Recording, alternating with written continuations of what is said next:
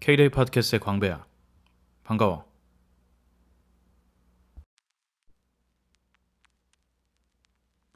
지난 에피소드가 올라온 지 아직 하루가 안 됐는데 어, 오늘은 예정이 없었지만 어, 갑자기 하고 싶은 얘기가 생겨서 이렇게 새로 녹음을 하게 됐어. 어, 지난 에피소드에서는 내가 글을 읽는 여가 활동에 대해서 잠깐 얘기를 하고 그리고 내가 최근에 읽었던 어, 브랜딩에 관련된 인상적인 글에 대한 내용을 조금 말했었지. 음, 오늘은 이제 아침에 어, 농구 경기를 시청을 하고 그 다음에 조금 더 뭐 소파에 누워가지고 쉬고 싶다 싶어서 유튜브를 켜서 영상을 봤는데 뭐 굉장히 인상적인 그리고 재미있는 그런 영상 시리즈가 있더라고. 음, 게리 베이너척이라는 사람이 어, 시작한 어, Trash Talk이라는 시리즈의 영상이야. 어, 아, 게리 베이너척 같은 경우는 내가 예전에도 한번 이 팟캐스트를 시작하게 된 어떤 영감을 준 사람이기도 하고 해서 어, 내가 되게 좋아하는 사람이기도 하고 관심이 많은 사람이기도 해서 자주 이제 얘기를 하는 편이기도 한데 이 사람은 항상 그 콘텐츠를 항상 만드는 사람이야. 그래서 근데 어느 날 보니까 이 사람이 인스타그램, 트위터 같은데 음, 되게 오래돼 보이는 인형 같은 거를 계속 올리더라고. 그래서 뭐지 이 사람? 무슨 또 취미가 생겨가지고 이런 인형 같은 걸 올리지?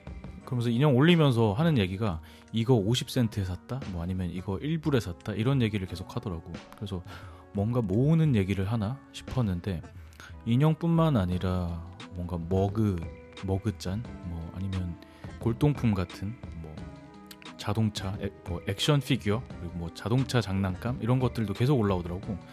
뭐 하는 걸까 이런 생각을 하고 있었는데 며칠 안 돼서 보니까 이제 유튜브에 새로운 콘텐츠로 Trash Talk이라는 게 시작이 됐고 거기에서 이제 다뤄진 내용이더라고. 굉장히 재미있는 시리즈여서 여기서 어떤 내용으로 이제 진행이 됐는지 그리고 거기서 내가 느꼈던 점은 어떤 건지 이런 걸 좀 얘기를 해볼게. 그럼 지금부터 시작해 볼게.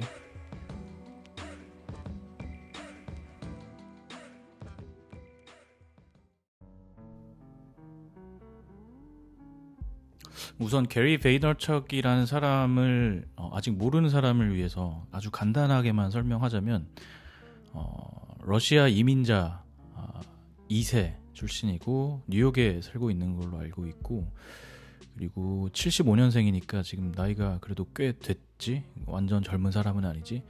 어, 이 사람의 직업은 어, 사업가 혹은 어떤 미디어 전문가? 전문가라고 하면 좀 웃긴다. 그리고 뭐 투자자 뭐 이런 것들로 좀 알려져 있어. 이 사람 그 경험이 어떤지 좀 보면 그 어릴 때부터 그 아버지 어머니가 운영하던 local의 와인 가게에서 가족 비즈니스로 이제 어, 뭐 잡일도 하고 이렇게 시작을 했대. 근데 뭐 학교 다닐 때 공부는 좀 잘하는 편은 아니었고 뭐 풋볼을 좋아하고 뭐 야구 카드 모으는 거 좋아하고 이런 평범한 사람이었는데 그 와인 장사를 물려받게 이제 생겼는데 이 사람이 이제 98년도에 한게 음, 와인라이브러리닷컴이라는 웹사이트를 만들고 그때 뭘 했냐면 와인 리뷰를 하는 영상 콘텐츠를 시리즈로 만들기 시작한 거지. 지금은 너무나 당연한 일이겠지만 98년도라고 하면 지금부터 30년 전, 아, 20년 전이잖아. 20년 전에 어떤 영상 콘텐츠를 시리즈로 개인이 만들어서 운영을 한다는 걸 생각하면 사실은 쉬운 일은 아니었을 것 같은데 이 사람은 그 콘텐츠로 소비자를 확보해야 된다라는 어떤 믿음이 있었기 때문에 시작을 했고 굉장히 그 처음에는 느리게 이제 뭐 구독자도 없었고 막 이렇게 하지만 점점 성장을 해가지고 굉장히 큰 성공을 거두고 그 다음에 어, TV 쇼에도 나오고 뭐 이러면서 이 사람이 이제 운영하는 커머스는 굉장한 큰 성공을 거두게 됐지. 그 다음에 이제 그런 활동 이후에 그 사람이 사실은 이제 콘텐츠 마케팅이라는 사실은 어, 방법론도 아직 확고하지 않았을 때 영상으로 이렇게 큰 초기에 성공을 거둔 사람이었고 그래서 이제 미디어를 활용하는 방법이나 이런 것들에 있어서 굉장히 큰 화제가 됐었던 그래서 이 사람이 그 다음 행보로는 이제 베이너 미디어라는 미디어 에이전시를 직접 이제 차리고 예를 들면 음, 뭐 제네럴 일렉트릭이라던가 아니면 뭐 펩시라던가 이런 큰 그 브랜드들의 그 미디어 전략을 대행해주는 그런 아, 나름 괜찮은 미디어 에이전시를 이제 세워서 운영을 하고 있어. 지금도 이제 베이너 미디어는 활, 활동을 활발하게 하고 있고 그 다음에 또 이제 투자자로도 유명을 해. 그래서 이 사람은 스타트업에 대한 투자를 많이 하는 편이고 그리고 스타트업 관련된 투자 그 관련 TV 쇼 있잖아. 그런 데서도 패널로 나와가지고 어, 하기도 하지. 뭐 예를 들면 초기에 뭐 페이스북, 트위터, 벤모 뭐 이런 어, 훌륭한 포트폴리오에 투자도 하고 뭐 혹은 뭐 망한 경우도 있고 뭐 다양하다고 알고 있어. 이 사람이 그 책도 많이 내고 그런데 그 가장 이제 대중적으로 알려지고 있는 거는 지금 호흡하고 있는 거는 이 사람 개인 미디어를 굉장히 활발하게 한다는 거야. 그래서 사실은 알 수 있는 모든 소셜 미디어와 뭐 컨텐츠 플랫폼에 이 사람은 거의 항상 매일마다 영상이 올라오고 있고 이 사람이 등장한 뭐 어떤 강연이나 아니면 어떤 행사나 이런 거에서 굉장히 많이 얼굴을 비추는데 그런 것들이 항상 정제된 그 형태로 컨텐츠를 만들어져서 끊임없이 계속 올라오거든. 그래서 좀 되게 influential한 사람이고 그리고 특히나 지금의 소셜 미디어의 상황 그리고 컨텐츠 미디어의 상황을 어떻게 활용해야 되는지를 어, 단순히 어떤 vibe를 만들어냈고 이렇게 하면 된다라고 하는 사람이라기보다는 계속 이 변화는 너무 빠르잖아 미디어의 변화 그 빠른 변화에 이렇게 하면 되지 않을까라는 것들을 계속 몸소 실천해서 보여주는 그런 사람이라고 볼 수 있어. 예컨대 뭐 스냅챗이 뜰 때 스냅챗 초기부터 뭐 그 스냅챗에서 콘텐츠를 운영하는 것들 이런 것들을 시도를 스스로 막 하기도 하고 예컨대 앵커 내가 지금 그 팟캐스트를 만들고 어, 올리는 앵커 같은 플랫폼 같은 경우도 어, 게리 베이너척이 굉장히 초반부터 많이 언급했고 직접 어, 오디오 콘텐츠도 활발하게 운영을 했던 그런 플랫폼이기도 해. 어, 심지어 앵커에도 게리 베이너척의 에피소드가 계속 매, 거의 매일마다 올라오고 있어. 그런 사람인데 그래서 나는 이 사람이 하고 있는 행위 자체가 뭐 맞다 틀리다를 떠나서 굉장히 그 활발한 음, 연구 같은 거지. 계속 배우려고 하는, 하고 가능성을 확인하는 사람이기 때문에 이 사람이 하는 허슬링 자체를 관심 있게 지켜보게 되더라고. 그리고 또 어떤 어, 일에 대한 접근 방식이나 이런 것들도 되게 좀 인스파이어링한 부분이 있어서 많이 보는 편이었어. 그런데 아까 얘기했듯이 어떤 새로운 이제 콘텐츠 시리즈가 시작됐고 그래서 2화가 지금 올라와 있더라고. 어, 그런데 그거를 봤는데 너무 재밌는 거야. 사실 뭐 나만 재밌는지는 모르겠는데 다른 사람도 재밌을 것 같아. 어, 굉장히 무겁지 않고 가벼운 얘기이지만 어, 생각할 거리가 좀 있는 그런 거고 첫 에피소드가 보자 언제 올라왔지? 아 2주 전에 올라왔네. 2주 전이라면 한 10월 초 그쯤에 올라왔고 두 번째 에피소드가 어제 올라왔어. 그러니까 얼마 안 됐지. 어, 유튜브에 게리 베이너척 trash talk 이렇게 치면 돼. 그래서 이 trash talk trash talk라는 거는 흔히들 어, 스포츠 게임에서 어떤 비신사적인 말을 하는 그런 행위를 얘기하지. 그래서 쓰레기 같은 말을 한다 이래서 trash talk라고 하고 뭐 예를 들면 마이클 조던도 굉장한 trash talker였다 이런 얘기도 하지. 그런 단어인데 그런 뜻을 얘기하는 게 아니라 이 사람이 음, trash 그러니까 쓰레기를 어떻게 돈으로 만드는지를 보여주는 쇼를 만든 거야. 그래서 하는 걸 보면은 되게 단순해. 그 미국에는 주말마다 garage sale이라고 하지. 그 보통 일반 가정집에서 어, 남는 어떤 물건들을 이렇게 주말이나 휴일에 이렇게 앞마당 같은 데나 아니면 차고 같은 데 이렇게 걸어 놓고 우리 언제 garage sale을 합니다. 라고 하면은 사람들이 그 동네 사람들이 와가지고 어, 물건들 나한테 필요한 물건들이 있나 보고 사고. 뭐 flea market 같은 거지만 flea market은 이제 장이 따로 서는 거라고 생각하면 garage sale은 거의 이제 개인 가정 단위로 할 수 있는. 그래서 미국에서는 이게 가라지 세일이라는 게 굉장히 어, 오래됐고 굉장히 흔한 이런 행위인데 그래서 이 사람이 그 주말마다 음, 한 지역을 정하는 거야. 그래서 그 지역에 가라지 세일 하는 곳을 다 도는 거지. 그러면서 이거 팔만한 가치가 있나 이런 것들 쭉 사는 거야. 뭐 한 예를 들면 맥시멈을 하루에 뭐 100불에서 200불 그 정도 잡아놓고 사는 거지. 그러면서 계속 쭉 돌아다니는 거야. 그래서 계속 이제 사는 거지. 근데 거기서 사는 물건들이 예를 들면 그런 것들이 많아. 음, 오래된 인형이라던가 아니면 뭐, 뭐, WWF 레슬러의 액션 피규어? 아니면 그 자동차 장난감 있지? 뭐 그런 거나?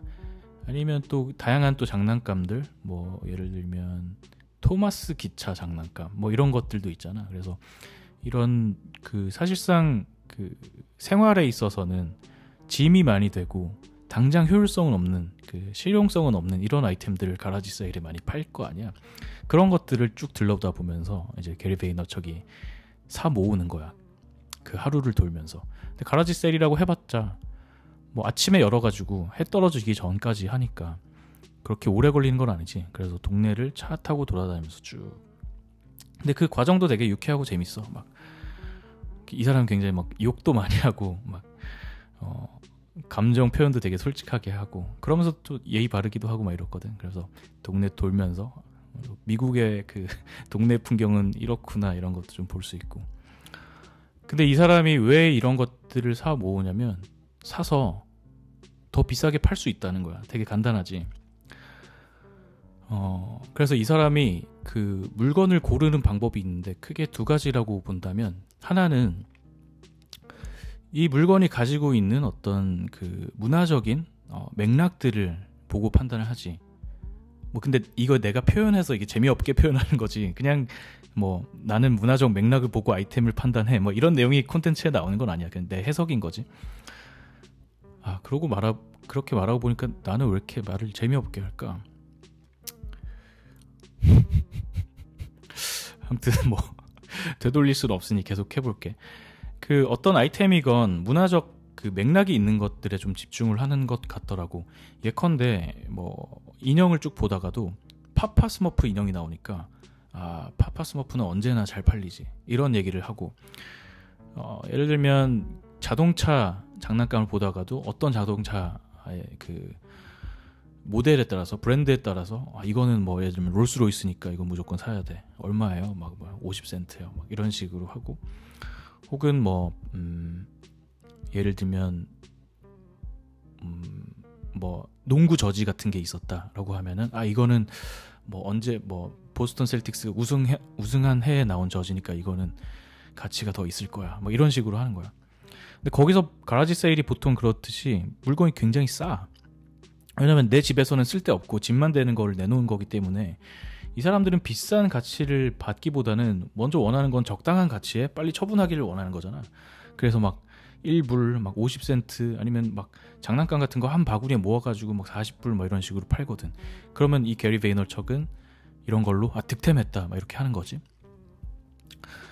그래서 그런 문화적인 맥락을 보고 그런 culture pop culture에 특히 pop culture의 legacy를 보고 value를 좀 빠르게 파악하는 게 있고 또 한 가지는 이 사람이 물건을 보고 잘 판단이 안 될 때는 그 resell 하고 있는 value를 찾아보는 거지. 그러니까 이베이나 Etsy나 이런 플랫폼에서 이 아이템이 얼마에 거래가 되고 있나라는 시세를 바로 찾아본 다음에 가치가 있으면 오 사야 돼 이러고면서 사는 경우가 있어. 그래서 되게 재밌는 게 보면 한번 쑥 둘러본 다음에 뭐가 있는지 한번 스캔을 하고 차로 돌아와 가지고 바로 핸드폰을 켜 가지고 이베이를 막 조회해 보는 거야. 그런 방식으로 그래서 아 이건 사야겠네라고 생각하면 또 사오기도 하고 그 과정에서 흥정도 하고 그런 거지. 그 다음에 이제 한 에피소드가 끝날 때쯤은 실제로 얼마에 산 거를 얼마의 밸류에 올려서 얼마의 비딩을 받고 이베이 같은 데다가 얼마의 비딩을 받고 얼마를 벌었다라는 얘기를 하는데 거의 한 이 사람이 한 뭐 50불 들여가지고 2,000불 벌고 그러는 거야. 되게 그것만 해도 되게 좀 음, 매력적이지 자극적이고 그러니까 주말에 한 몇 시간 정도 동네를 한 바퀴 돈 다음에 한 50불 정도 써가지고 그러니까 한뭐 5만 원, 6만 원 정도 써가지고 2,000분이 200만 원이지. 그 정도로 버는 거지. 어. 와, 그, 그렇게 생각하니까 꽤 크다, 그지? 음. 할만하겠는데? 이렇게 내가 지금 생, 말하면서도 괜찮네라고 생각했듯이, 나름 진짜로 그 화폐 가치로, 그러니까 경제 가치로 의미가 있는 일들을 보여주고 있는 거지. 뭐, 근데 이 사람이 이 돈을 벌고 싶어서 이렇게 하는 거 아니야. 이 사람 재산이 작년 기준으로 추정하기로는 160 밀리언이니까 이게 한국 돈으로 얼마야? 10억, 100억, 1000억. 한 2천억 있대, 재산이. 그래서 이 사람한테 그 돈은 뭐 전혀 의미는 없거든. 그런데 이 사람이 보여주려고 하는 거는 뭘까라는 생각을 하게 되더라고. 우선 이거 나름 재밌고, 그래서 해서 벌었어. 그래서 뭐? 뭘 얘기하려고 하는 걸까? 이 미디어를 다루고 있는 사람이 창업가이면서 어떤 스타트업을 어, 하고 있는 사람이 이런 일들을 왜 하고 있는 걸까? 이런 생각을 하게 됐어.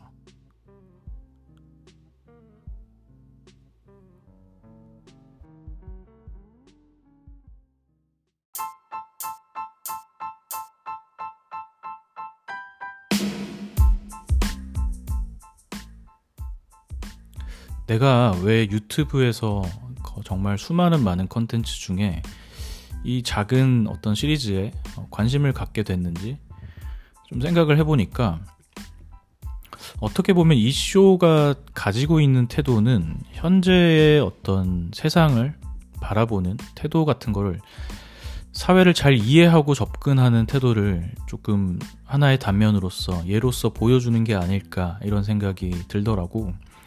몇 가지 측면에서 조금 얘기를 해볼 수 있을 것 같은데 첫 번째로는 이 사람은 정말 어, 플랫폼 게임을 하고 있다는 생각이 들어.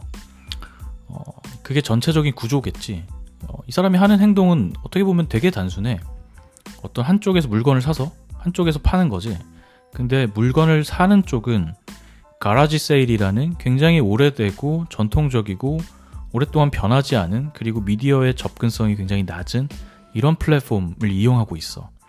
반대로 이 사람이 그거의 resell 가치를 파악하고 판매하는 플랫폼은 이베이, Etsy 뭐 이런 resell 플랫폼인데 새로 나온 어떤 기술을 이용하는 플랫폼이고 어, 미디어를 통해서 미디어와 기술을 잘 활용해 가지고 가치가 매겨지는 그런 플랫폼인 거지. 어, 여기에 사, 사실은 나는 많은 가능성이 있다고 생각하거든. 그러니까 그 어떤 사람한테 필요 없는 물건은 어떤 사람한테 필요가 있게 되는 그런 시장 구조에서 어, 그 리셀이라는 행위는 굉장히 항상 이루어졌던 행위지 물물 교환의 형태도 있었을 거고 아니면 돈으로 판매하는 경우도 있었을 테고 그런데 이 사회를 잘 보다 보면은 여기에는 음, 우리가 잘 바라보지 못한 가치가 숨어 있다는 거지. 그런 거야.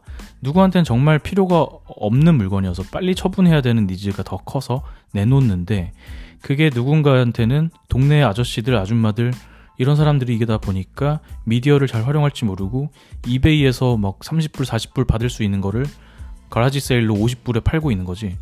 그걸 보다 보면 어떻게 보면 돈이 보이잖아. 그 차액이라는 게 보이고 그렇다면 그것들을 이용할 수 있겠다라는 생각은 누군가는 하겠지. 분명히 하고 있는 사람도 있을 거고. 실제로 뭐 이 사람이 그 trash talk이라는 시리즈를 통해서 하고 있는 행위가 굉장히 새로운 행위라고 생각되지 않아. 많은 사람들이 이렇게 돌아다니면서 물건을 해서 뭐 골동품 상 같은 사람들이 있지. 아니면 뭐 혹은 앤틱 물건들을 막 모아서 파는 사람들 이런 사람들이 하는 행위들이 이런 거잖아. 동네에서 돌아다니다가 어, 싸게 팔리는 것들을 체크해서 어, 가치를 매겨주는 시장에서 판매하는 그것 자체가 이제 플랫폼 게임이라는 거고 이 사회는 어쩌면 그런 어떤 플랫폼의 그 접근성의 차이 이런 것들을 활용하는 것 이런 게 그 지금의 사회의 모습에서 굉장히 그 중요한 태도 아닐까라는 생각이 드는 거지. 어, 만약에 게리 베이너척이라는 사람이 가라지 세일이라는 어떤 플랫폼도 잘 이해하지 못하고 있고 혹은 어, 반대쪽으로 이베이나 엣지 같은 플랫폼 잘 이해하고 못, 이해하지 못하고 있다면 이런 행위를 할 수가 없었겠지. 어, 그래서 이 사회를 잘 보다 보면 플랫폼들의 어떤 변화의 차이가 분명히 느껴질 때가 있고 그 지점들을 잘 활용하면은 거기에는 실제로 뭐 돈이 될 수도 있고 다른 게 될 수도 있는 그런 밸류를 만들어낼 수 있는 지점들이 보인다는 거야. 그런 게 어떻게 보면 니치겠지. 어, 실제로 그 이베이는 정말 큰 플랫폼이 돼 있지만 정말 놀라운 걸 생각해 보면 그 지금 리셀 얘기만 했는데 리셀 플랫폼만 생각해도 사실 굉장히 큰 시장 규모를 확보하고 있더라고. 예를 들면 어, 나도 정말 이렇게 될 줄은 몰랐는데 그 운동화를 모으는 사람이 꽤 많지 전 세계적으로. 그런데 운동화의 시장은 어떤 좋은 제품이 시장에 나오게 되고 그것들을 모은 다음에 되파는 그런 행위들이 많아졌고 그래서 그 리셀이라는 상행위가 이루어지는 플랫폼들이 생겨나기 시작했고 거기에서 뭐 이베이 같은 종합적인 플랫폼도 있었지만 운동화 리셀이 볼륨이 커지면서 거기에 맞는 어떤 기능들과 플랫폼적인 역할들이 있었겠지. 거기에 집중한 또 플랫폼들이 등장하게 됐고 예를 들면 고트, GOAT라는 이런 앱을 기반으로 한 플랫폼은 거기에서 실제로 진짜 뭐뭐 뭐 이지 부스트를 팔고 내가 뭐 작년에 샀던 뭐 에어 조단을 팔고 이런 거거든. 그게 뭐 과거의 시점에서 본다면 지금은 누구도 그렇게 보지 않겠지만 무슨 애들 장난인 것 같고 그렇지않아 그런데 이 앱이 최근까지 보면은 투자 유치가 100 million, 그러니까 천억 이상의 투자를 유치를 받고 기업 가치가 평가가 1조 정도 되는데 하나의 플랫폼이 어, 사실 이제 sneaker resell 플랫폼은 GOAT만 있는 게 아니고 또 다른 데도 있는데 GOAT가 많이 떴지. 그러니까 sneaker resell 시장만 보더라도 1조를 훨씬 뛰어넘는 이런 시장 규모를 인정받고 있는 거야. 그리고 또 그 resell 플랫폼 중에 Mercari라는 플랫폼이 있는데 거기도 최근에 굉장히 그 어떤 요즘 사람 요즘 시대 사람들이 좋아하는 이런 제품들을 음, 리셀하는 그런 플랫폼이 있었고 나름의 또 장점들이 있어가지고 거기서 이제 또 많은 리셀이 일어나기도 하고 최근에 심지어 상장을 했어 기업 가치 3.7 빌리언이면 약 4조 정도지. 그런 정도로 크게 이제 인정을 받게 된 거지 그러니까 이 상황이 재밌다는 거야 어디인가에서는 정말 큰 시장 규모로 이제 인정을 받고 있고 어, 정말 큰 value가 왔다 갔다 하는데 동일한 행위들이 다른 플랫폼에서는 되게 저평가돼서 이루어지고 있다는 거지. garage sale 같은. 그러니까 이 시대가 굉장히 빠르게 변하고 있기 때문에 어디선가는 굉장히 앞서 있는 기술과 미디어를 이용한 플랫폼이 있는 반면 어디선가는 굉장히 재래적인 플랫폼이 여전히 존재하고 그 플랫폼 사이의 간극을 잘 이용하면 이 시대에 어떤 의미 있는 접근, value를 만들어낼 수 있는 접근을 할 수 있다라는 점이 보이더라고.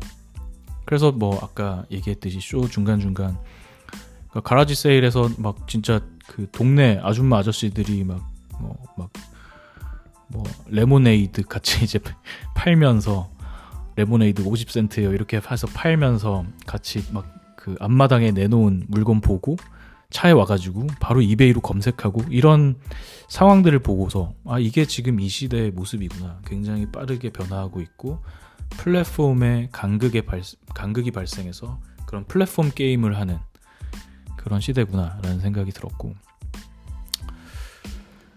플랫폼 게임을 하고 있다라는 것 외에도 또 하나는 어, 그 문화적인 context를 충분히 활용하고 있다는 점이야. 여기서 그 모아서 파는 물건들이 정말 쓸데없는 물건들이거든. 뭐 무슨 파파스머프 인형 아니면 무슨 뭐가 있지?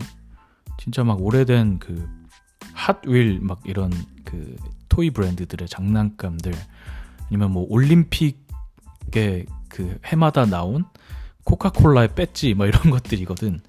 근데 이런 것들이 실제로 실용성은 거의 없지. 이걸 어디다 쓰겠어. 그런데 하나하나 보면 다 collectible 아이템이고 그거의 가치는 그 시대 당시에 어떤 문화적인 맥락의 부속품으로 나온 것들이란 거야. 그래서 이 시대의 문화가 얼마나 이런 context가 정말 풍부해. 우리는 그런 것들을 다 몰라서 소비를 못할 뿐이지. 정말 그 뭐 culture, subculture 막 이런 얘기도 하면서 위계도 생기면서 정말 다양한 layer의 문화들이 많고 그 문화들은 나중에 재평가되기도 하고 혹은 뭐 시간이 지남에 따라서 더 가치를 평가받기도 하고 이러잖아. 그런 것들을 잘 이해를 하고 있을 때 여기서 또 가치를 발생시킬 수 있다는 거지. 어, 게리 베이너척 같은 경우 나름 이 사람이 이제 살아왔던 음, 배경을 생각하면 어릴 때부터 뭐 야구 카드 모으고 풋볼 좋아해가지고 내가 뭐 돈 많이 벌어서 뉴욕 제츠 구단 살 거야 막 이런 얘기도 하고 이런 어떤 팝 컬처에 되게 그 많이 이제 노출도 돼 있고 많이 즐기는 사람으로 알고 있어. 우리도 다 그런 우리 세대도 다 그런 삶을 살았잖아. 팝컬처에 지대한 영향을 받았지. 그리고 팝컬처라는 거는 그 어떤 클래시컬한 컬처보다 훨씬 더 다양한 공상품을 쏟아내잖아. 예를 들면 해피밀에 나온 장난감이라던가 뭐 어떤 뭐 어떤 브랜드의 스티커라던가 이런 것들 보면 정말 셀 수 없이 많은 어떤 공산품, 어떤 부산물이라고 표현할 수도 있는 그런 것들을 쏟아내고 있는데 이런 것들이 실제로 그런 문화적인 맥락이 있기 때문에 가치를 만들어낼 수 있는 거고 그게 어떤 문화의 legacy라고 한다면 이것들을 잘 어, 익숙하게 알고 있고 흐름을 읽어낼 수 있다면 이 역시 돈이 될 수 있고 value를 만들어낼 수 있다는 거지. 그래서 플랫폼을 잘 이용하고 문화적인 context를 잘 알 수 있다면은 이 사회에 이 시대의 사회에 접근해서 가치를 만들어낼 수 있다라는 얘기를 이 하나의 그 단면적인 예를 통해서 보여준 것 같아. 뭐 물론 내가 이렇게 또 판단하는 게 음, 과한 해석일 수는 있지. 뭐 그거 가지고 그렇게나 어, 이해를 할 수 있을까라고 생각되는데 어떻게 보면 내가 과한 해석을 한다기보다는 어떻게 보면 당연한 얘기를 하는 걸 수도 있어. 이게 뭐 그런 해석이 굳이 필요가 없을 수도 있겠지. 하지만 문화적인 맥락을 이용하고 플랫폼을 게임을 활용한다라는 어떤 사고의 틀에서 접근을 한다면 세상에 건드릴 수 있는 새로운 가치를 만들어낼 수 있는 부분은 정말 많지 않을까 이런 생각을 하고 있어. 또 하나의 포인트를 얘기하자면, 음, 근데 이 사람이 왜 이런 일을 할까 하는 거지. 아까 말했듯이 이 사람 재산이 한 2천억 있고, 어, 재산이 참 많고 성공을 이미 거둔 사람이라서 어떤 대규모의 투자 뭐 이런 행위를 많이 한 사람인데 직접 주말마다 시간을 할애해서 한 동네에 그 차를 몰고 돌아다니면서 잡동사니를 막 구매하는 거야. 그래서 팔고 직접 이베이 올리고 막 이렇게 하는데 여기에서는 어떤 그, 그 나는 스타트업에 대한 생각도 많이 하게 되는데 그 niche 라는 걸 우린 보게 되잖아. 사실 이 사람이 이걸 가지고 이 시장이 얼마나 클까라는 생각도 있었겠지만 사실 지금 하는 행위는 시간도 굉장히 많이 걸리고 그 시간에 비해서 사실 이 사람은 아마도 어, 사회적인 위치와 어떤 재능을 인정받은 사람이기 때문에 그 시간 대신 다른 일을 하면 훨씬 더 많은 돈을 벌 수 있을 거야 아마 keynote 한 번 나가면은 몇 백만 원, 몇 천만 원씩 벌 수 있는 사람인데 뭐 해가지고 뭐 한뭐 뭐 50불 들여서 2천불 벌었어 이런 걸로 굉장히 기뻐하는 모습을 보인단 말이야. 근데 이 사람한테 개인적인 가치로서는 그렇게 큰 의미가 없겠지. 근데 이 사람이 보여주려고 하고 있, 있는 것은 그러니까 이렇게 발로 뛰면서 직접 음, 이런 가치가 보이는 것에 직접 뛰어들어가지고 하는 것에 어떤 의미랄까 이런 것들을 좀 보여주는 거라고 나는 생각이 들더라고. 그렇게 해서 이게 어떤 게임으로 성장할 수 있느냐라는 거는 아직 잘 모르지. 정말 뭐 이런 행위가 어, 어떤 사업으로 발전될 수 있어? 아니면 정말 어떤 사회적인 현상으로 발전될 수 있어? 라고 생각하면 잘 모르는 거지. 다만 그 접근 방식은 분명히 niche가 있고 플랫폼을 이용하고 cultural context를 이용한다라는 접근일 뿐일 테지만 그런데 그때 할 수 있는 게 우리는 계산을 하게 되지. 야 그거 해가지고 뭐 지속 가능해? 아니면 얼마나 클 수 있는데 그럼 별로 의미 없지 않아? 라고 생각을 할 텐데 어떻게 보면 누구나 생각할 수 있는 거잖아. 가라지 세일 돌아다녀서 물건을 사서 판, 이베이에 판다. 그럼 돈을 벌 수 있다. 근데 누구나 하진 않지. 왜냐면 그게 정말 의미가 뭐 있다고 생각하더라도 클 수 있느냐 막 이런 생각을 하기 때문에 그런데 이 사람은 한다는 거야. 그리고 하면서 보이는 거는 아마도 내 예상으로는 이 에피소드가 거듭될수록 이거를 어떻게 효율화할지 그리고 어떻게 큰 게임으로 키울지를 다룰 수 있을 것 같아. 그러니까 어떤 니치가 보인다면 지금 당장 이 니치가 어떤 방식으로 크게 될지는 직접 뛰어 들어가서 해보지 않으면 잘 모른다는 거지. 나는 이거는 많은 스타트업들도 동일하다고 생각해. 새로운 어떤 가치를 만들어내기 위해서는 니치가 있을 것이고 그 니치에서 뛰어들어서 뭔가를 할 때는 그게 지금 상황에서 뛰어들지 않은 상황에서 이게 얼마나 클 수 있어? 이거 스케일업을 해? 아니면 이거 하려면 뭐 손이 너무 많이 들어가는데 시간이 너무 많이 들어가는데 이런 생각으로 안 하기보다는 직접 뛰어 들어가서 그거를 scale up을 하게 만들려면 어떻게 해야 되는 거지? 라는 거는 실제로 발로 뛰어야지만 얻을 수가 있다는 거지. 어, 많은 그 스타트업들 중에 그 어떤 구루가 되고 있는 사람이 있지. 그 YC Y 컴비네이터라는 그 뭐라 그러냐 angel 그 뭐라지 angel 펀드를 운영하는 가장 큰 초기 얼리 스테이지 스타트업에 투자를 하는 기관을 운영하는 유명한 그, 그 기관이 있고 거기에 이제 폴 그레이엄이라는 사람이 그 굉장히 그 저명한 투자자로 유명한데 이 사람이 한 말 중에 가장 유명한 게 그거 있지. Do things that don't scale. 그러니까 확장이 안 되는 일을 기꺼이 하라라는 얘기야. 그래서 이거는 2013년에 예, 폴 그레이엄이 직접 자기의 이제 블로그에 글을 올리기도 했는데 여전히 많은 사람들이 보기도 하고 있지. 그래서 이 사람이 충고하는 건 그런 거야. 스타트업 하려고 하면은 네가 직접 어, 사용자 컨택해가지고 확보하고 그 다음에 직접 고객 응대해가지고 고객 기쁘게 하고 뭐 심지어 뭐 사무실 청소도 네가 직접 하고 다 하라라는 거야. 어떻게 보면 되게 막 꼰대가 하는 얘기 같잖아.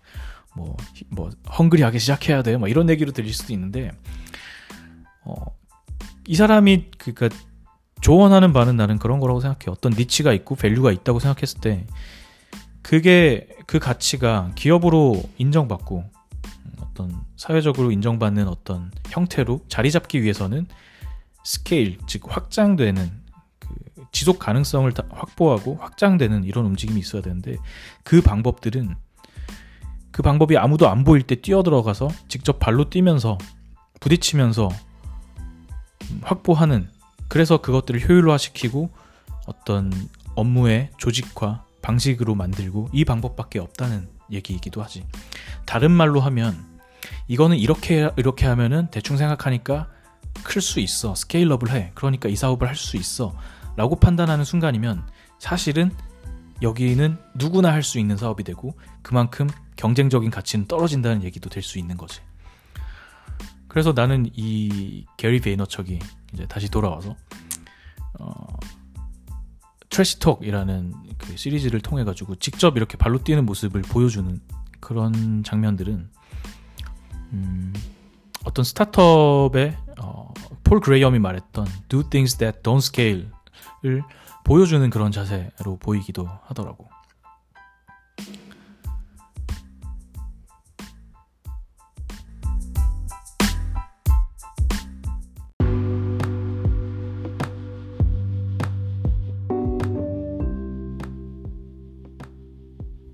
뜬금없이 나이 얘기를 좀 하자면, 음, 나도 누구나 그렇듯이 시간의 흐름에 따라서 나이를 먹고 있지. 그래서 점점 더 많은 이제 경험을 하게 되고 남들보다 오래 산 사람으로 되기도 하고 나보다 적게 산 사람을 만나서 같이 뭔가를 해보기도 하고 일도 하고 그렇게 되는데 뭐 나이가 든다는 건 여러 가지 생각을 하게 하지. 그런데 내가 그 나이가 드는 게 음, 이런 점은 좋다라고 생각이 드는 점이 있다면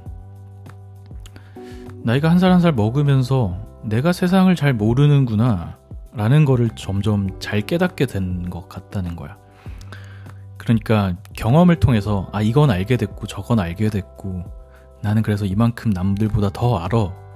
라는 것이 어, 뭐 그런 점도 있겠지. 그렇지만 그런 것은 사실은 별로 중요하게 생각되지도 않고 내가 세상을 잘 모르는 거를 모른다는 사실을 더 잘 알게 됐다. 이게 나는 가장 큰 내가 나이를 먹는 것의 수학이 아닐까 이런 생각이 들어. 아까도 말했듯이 세상은 굉장히 빠르게 변하고 있고 어떤 방식으로 변할지는 아무도 모르는 일이지. 예컨대 과거에는 이게 정말 뭐 우리가 생각해 볼 만한 어떤 중요한 일인가라고 생각했던 것들이 현재에는 굉장히 중요한 그리고 뭐 실제로 자본주의 사회에서 돈이라는 가치를 만들어내는 이런 사례들이 굉장히 많이 있거든. 예컨대 뭐 sneaker resell 같은 경우는 마찬가지야. 내가 뭐 과거에는 나도 뭐 예를 들면 마이클 조던을 좋아해서 에어 조던도 잘 좋아하고 이래서 에어 조던도 한 30, 40켤레 정도 모으기도 하고 그랬었는데 나는 리셀은 하진 않았거든. 그래서 그걸 막 되게 막 힘들게 리셀하고 이런 사람들이 있었거든 주변에도. 그게 막 아, 그래서 돈 얼마나 벌려고 저러나 저게 뭐 큰 의미가 있나 이런 생각하지만 그거는 내가 생각했던 것보다 훨씬 더 사회적으로 큰 임팩트가 있었고 지금 돌아다 보면은 시장 가치가 몇 조가 된다고 이렇게 판단을 받고 있잖아. 이건 내가 그냥 단순하게 내 주변 사람들이 이런 행위를 하는구나라는 정도의 생각으로 다룰 게 아니라 사회적으로 그리고 경제적으로 굉장히 중요한 어떤 행위, 산업 시스템이 돼 있다는 거야. 산업 시스템이. 아까 말했던 고트 같은 경우는 어, 투자를 100밀리언 정도 받았다 그랬잖아. 그 중에 굉장히 큰, 큰 규모의 투자자로서 LVMH도 있어. 그 루이비탕 가지고 있는 기업이지. LVMH 뭐 완전 그 해당 산업에 굉장히 큰 임팩트가 있는 대기업이라고 볼 수 있는 그런 사람들도 이미 애들 장난 같다고 생각할 수도 있는 스니커 리셀, 에어조단 동네에서 파는 이 시장에 굉장히 많은 돈을 투자하고 있다는 거야. 뭐 이런 것들은 정말 많지. 예를 들면 문화적으로 보면 야, 힙합 그리고 랩하는 그런 뭐, 뭐, 랩 게임 같은 것들이 지금 이렇게 문화적으로 산업적으로 커질 줄 누가 알았을까? 뭐 그건 정말 뭐 그 사례는 정말 긴 시간 동안 발전해 온 건데 내가 힙합을 들었을 때도 이미 산업화가 많이 돼 있었는데 그 이후로도 훨씬 많은 산업화가 돼 있고 거기에는 정말 다양한 어떤 뭐 문화적인 행위들, 산업적인 어떤 행위들 이런 것들이 발전해서 지금은 문화적으로 가장 큰 하나의 줄기가 돼 있잖아. 이미 기성 어떤 기성적인 어떤 기성적이라는 단어가 있나? 아무튼 권위를 가진 어떤 문화적인 흐름이라고 볼 수 있고 예컨대 게리 베이너 척도 마찬가지인 거지. 이 사람이 1998년에 와인을 리뷰하는 동영상 콘텐츠를 만들었다고 했을 때 누군가는 뭐참 재밌는 양반이네, 좋은 아이디어네 이런 정도로 판단을 했겠지. 지금 보면은 그런 행위는 너무나 당연한 거잖아. 유튜브에 있는 수많은 어떤 그 어떤 영상들, 콘텐츠들 그리고 거기에 또 큰 비율을 차지하고 있는 어떤 소비재를 리뷰하는 컨텐츠의 유형 이런 것들은 지금 굉장히 어, 산업 시스템 안에서 중요한 어떤 마케팅의 방법론으로 작용을 하고 있는데 이 사람이 시작했을 때는 전혀 그렇지 않았겠지. 이런 걸 하는 사람은 이, 이 사람밖에 없었다고 생각할 수도 있을 만큼 별거 아닌 행동들이었잖아. 내가 하고 싶은 얘기는 어 나는 이제 나이를 먹어가고 하, 고 있는데 내가 정말 그 음, 잘 이제 이런 경험이 생겨서 좋다라고 하는 거는 내 주변을 둘러싼 어떤 사회적인 어떤 현상들은 내가 예측하기가 어렵고 그리고 음, 그 변화에 있어서 예측이 의미가 있는 게 아니라 그 예측 전에 의미가 있다고 생각하는 것들을 뛰어들어가 가지고 실제로 가치로 만들어내는 사람들이 미래를 만들어내고 있다는 이런 생각이 드는 거지. 거기에는 지금 보면은 굉장히 쓸모없는 행위 혹은 뭐 그걸로 돈이 되겠어? 아니면 그거 정말 뭐 정말 멋 모르고 뛰어드네 이런 행위들도 정말 많을 텐데 중요한 것은 아까 얘기했듯이 뭐 플랫폼을 이용하건 아니면 문화적인 context를 이용하건 그게 아닐 수도 있고 어쨌든 가치를 발생시킬 수 있는 일이다 라는 생각이 든다면은 거기에서 뛰어들고 그것을 어떻게 이 사회에서 인정받는 어떤 시스템으로 성장할 수 있을까라는 것들을 만들어내는 게 지금 이 사회를 접하는 대하는 좋은 태도가 아닐까 이런 생각이 들어. 지금 산업화되어 있지 않고 시스템화 되어 있지 않다고 생각되지만 가치가 존재하는 것이 보인다면 나는 뛰어들어야 된다 이런 생각을 갖고 있고 뭐 만약에 내가 누군가에게 충고를 할 수 있다면 난 충고하는 걸 별로 좋아하진 않지만 만약에 누군가 나의 충고를 원한다면 이런 얘기들을 나는 많이 하고, 해주고 싶은 거야. 그래서 어, 그렇다면은 그런 태도는 어떻게 가지고 있을까라는 걸 생각하면 또 어, 그거에 대해서 또 할 얘기는 많이 있겠지만 기본적으로 나는 이 사회를 잘 보는 게 중요하겠지. 그래서 뭐가 됐든 간에 좋아하는 것들을 충분히 즐기는 게 나는 우선이라고 생각해. 그래서 오타쿠가 되는 건 난 굉장히 훌륭하다는 생각을 하고 있고 그래야지 플랫폼의 앱도 볼 수 있는 거고 문화의 context를 읽어서 가치가 어디에 있는지도 확인할 수 있는 거잖아. 그러면서 이게 가치가 있다고 생각되면은 손이 많이 들고 뭐 굉장히 비효율적으로 보이더라도 뛰어들면서 할 필요가 있다.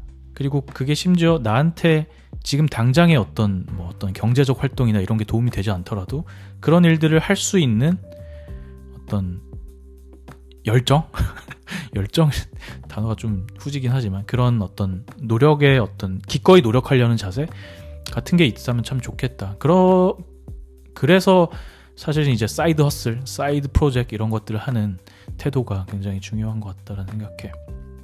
나도 항상 더 그래야겠다라는 생각을 하고 있고.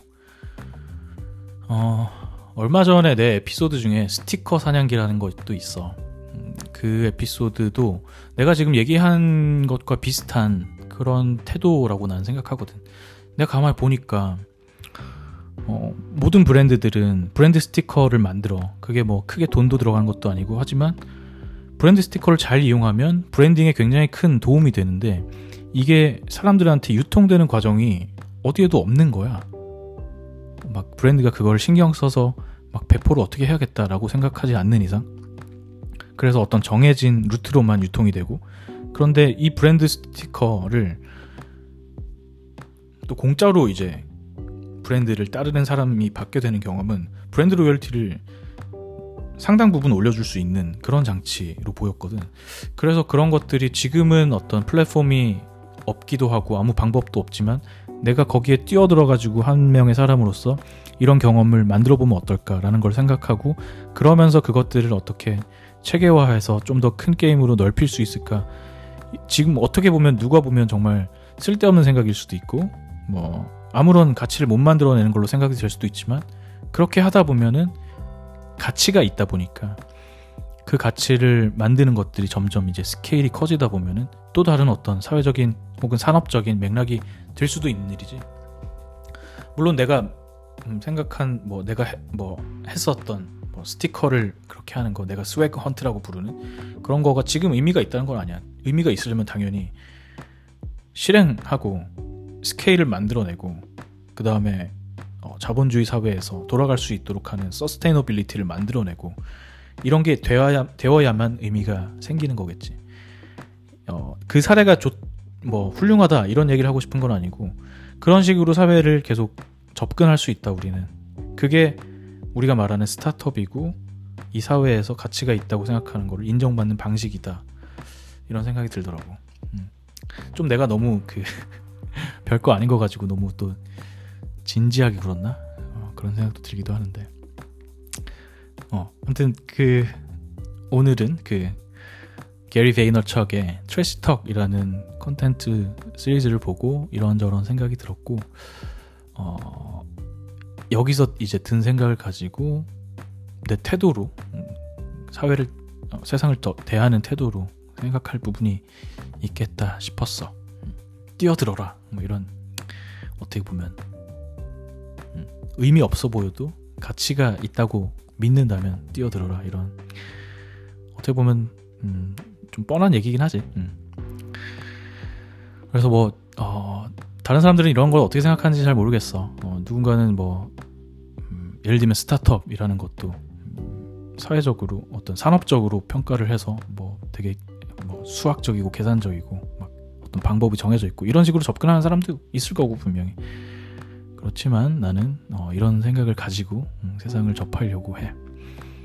음, 앞으로 또 그 게리 베이너척뿐만 아니라 뭐 또 다양한 내가 즐겨보는 콘텐츠들이나 혹은 여가 생활에 대해서 또 시간이 된다면 또 더 재밌는 얘기로 어, 계속 다뤄보도록 할게.